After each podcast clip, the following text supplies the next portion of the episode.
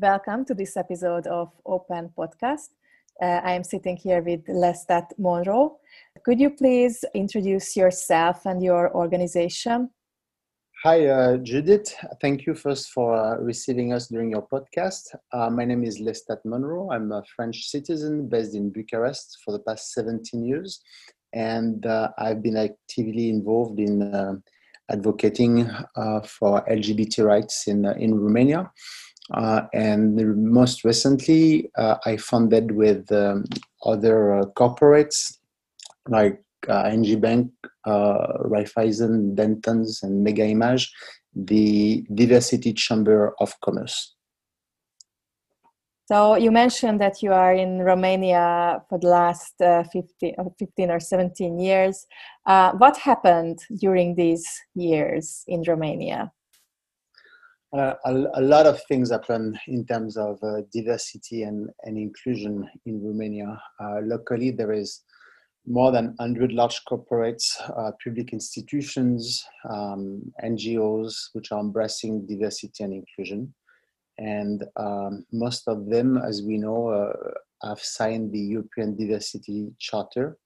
Basically, while the, the goal of, of, of, of the charter was really inspiring and supporting and encouraging uh, we we thought that that was not enough anymore. So that's why we created the European uh, at the European level the first uh, uh diversity chamber of commerce, and uh, our goal at the chamber is is more than the, the, the charter goals is to go beyond what they already accomplished and um, basically what we're trying to do is to drive actions uh, spread awareness share exchange knowledges also provide relevant trainings, uh, organize job fairs uh, in regards of diversity and inclusion, and obviously provide them new ways to reach diverse suppliers.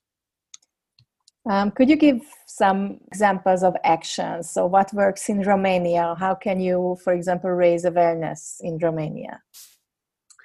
Well, uh, in Romania, the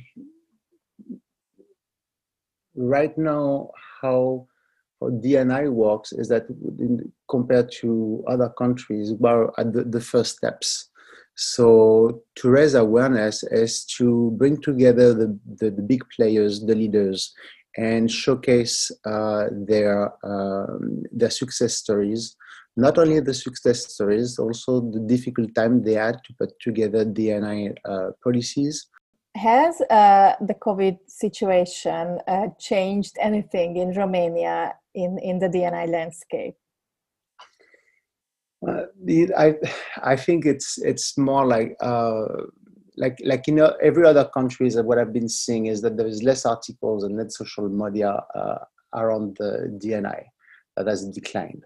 Um, and uh, around DNI events also, uh, there's less DNI events in person a lot of them have been postponed, cancelled because of the necessity. Um, there is uh, obviously we've put on the side the DNI agenda. Uh, it's on hold because corporates have to focus on on on, on other uh, priorities like uh, remote working, for example. Uh, and and locally and as everywhere else, I guess, uh, women's are the most impacted by COVID 19 uh, restrictions. Uh, they are struggling with the, the new work life balance that they have to adapt to. you know, taking care of kids, taking care of the household, uh, some of them are uh, also caregiver for their parents or the uh, the elders, and they have to manage that with the the work days while trying to be productive for themselves. it's also has an impact on their mental health. So, with people working from home, promoting DNI working culture, it needs to, you know, we really need to take additional measures and uh, we need to get stronger on that. Uh, it requires the understanding that individuals have specific needs. Well, we all have different needs. Um, and, and we need to support the situation of the employees uh, that each employee had different uh, needs. Everyone is different. Um, so yeah, we need we need a little bit more empathy, right, from from the employers. um, empathy, but uh, it's not just uh, you know we have we we do have uh, um, workers which are disabled. We have workers which are single mothers. We have workers which are LGBTI. We have workers which are more isolated than others because they are single. What I believe is that uh, it would be a moment of truth, you know, uh, for the, the inclusive corporate culture. Uh, because the companies that will have adapted the best to COVID-19 situation are the ones that are going to be the most successful. What are the biggest uh, challenges in Romania today? Uh, I will tell you that uh, even if we have, uh, even if we equipped ourselves with the first uh, uh, diversity and chamber in, in Europe recently, Romania is, is still one of the less inclusive EU member states. That's, that's, that's for sure. We, I, don't, I don't really have uh, numbers, but I, I don't think we rank at the, even at, at, at the middle of the, of the range. Uh, our biggest challenge is still gender equity, disability, LGBT, Roma, uh, but we're working on it. I mean, that's why we created the chamber. That's why we uh, we try to regroup new allies, and uh, I'm glad that the diversity will be the biggest actor of change in the coming years in the country. And uh, and what do you see? What do you expect in the future? What what do you think? What will happen? A lot of things. I have a lot of expectations. Um, you know, I think that uh, what we have to focus on, we have to understand that there is a new uh, normal for diversity and inclusion, uh, and it's it's a key for for for future success. The new norm of diversity. That's if, as long as you understand that, you'll be successful in DNI uh, practices. What is uh, this new normal? We have to we have to start to focus on on the millennials and the generation z employees.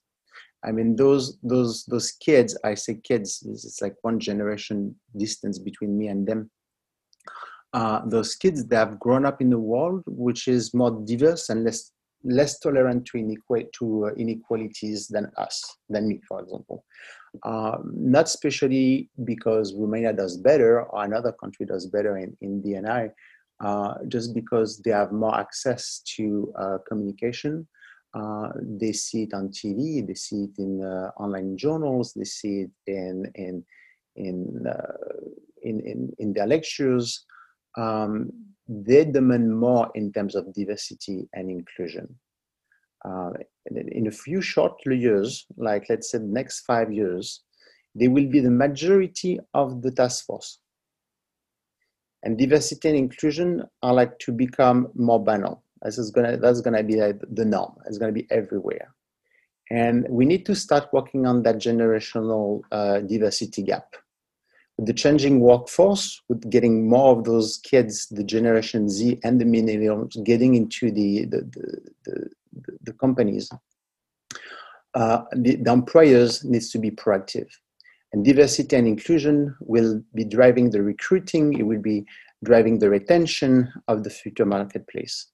So that we need to focus on them. So thank you so much, Lester. That was a nice, uh, nice uh, thought at the end, and I really agree that this new normal needs to be followed. And if your auditors like to join the chamber locally in Romania, uh, you know, or if they want to open a branch in their home country of the chamber, you can contact me on uh, via our website, which is rdcc.ro. You know, just just in case there's some interested. Thank you. Thank you so much, Lestat, for the interview. I thank you, uh, Judith. Thank you very much for taking the time to do the interview.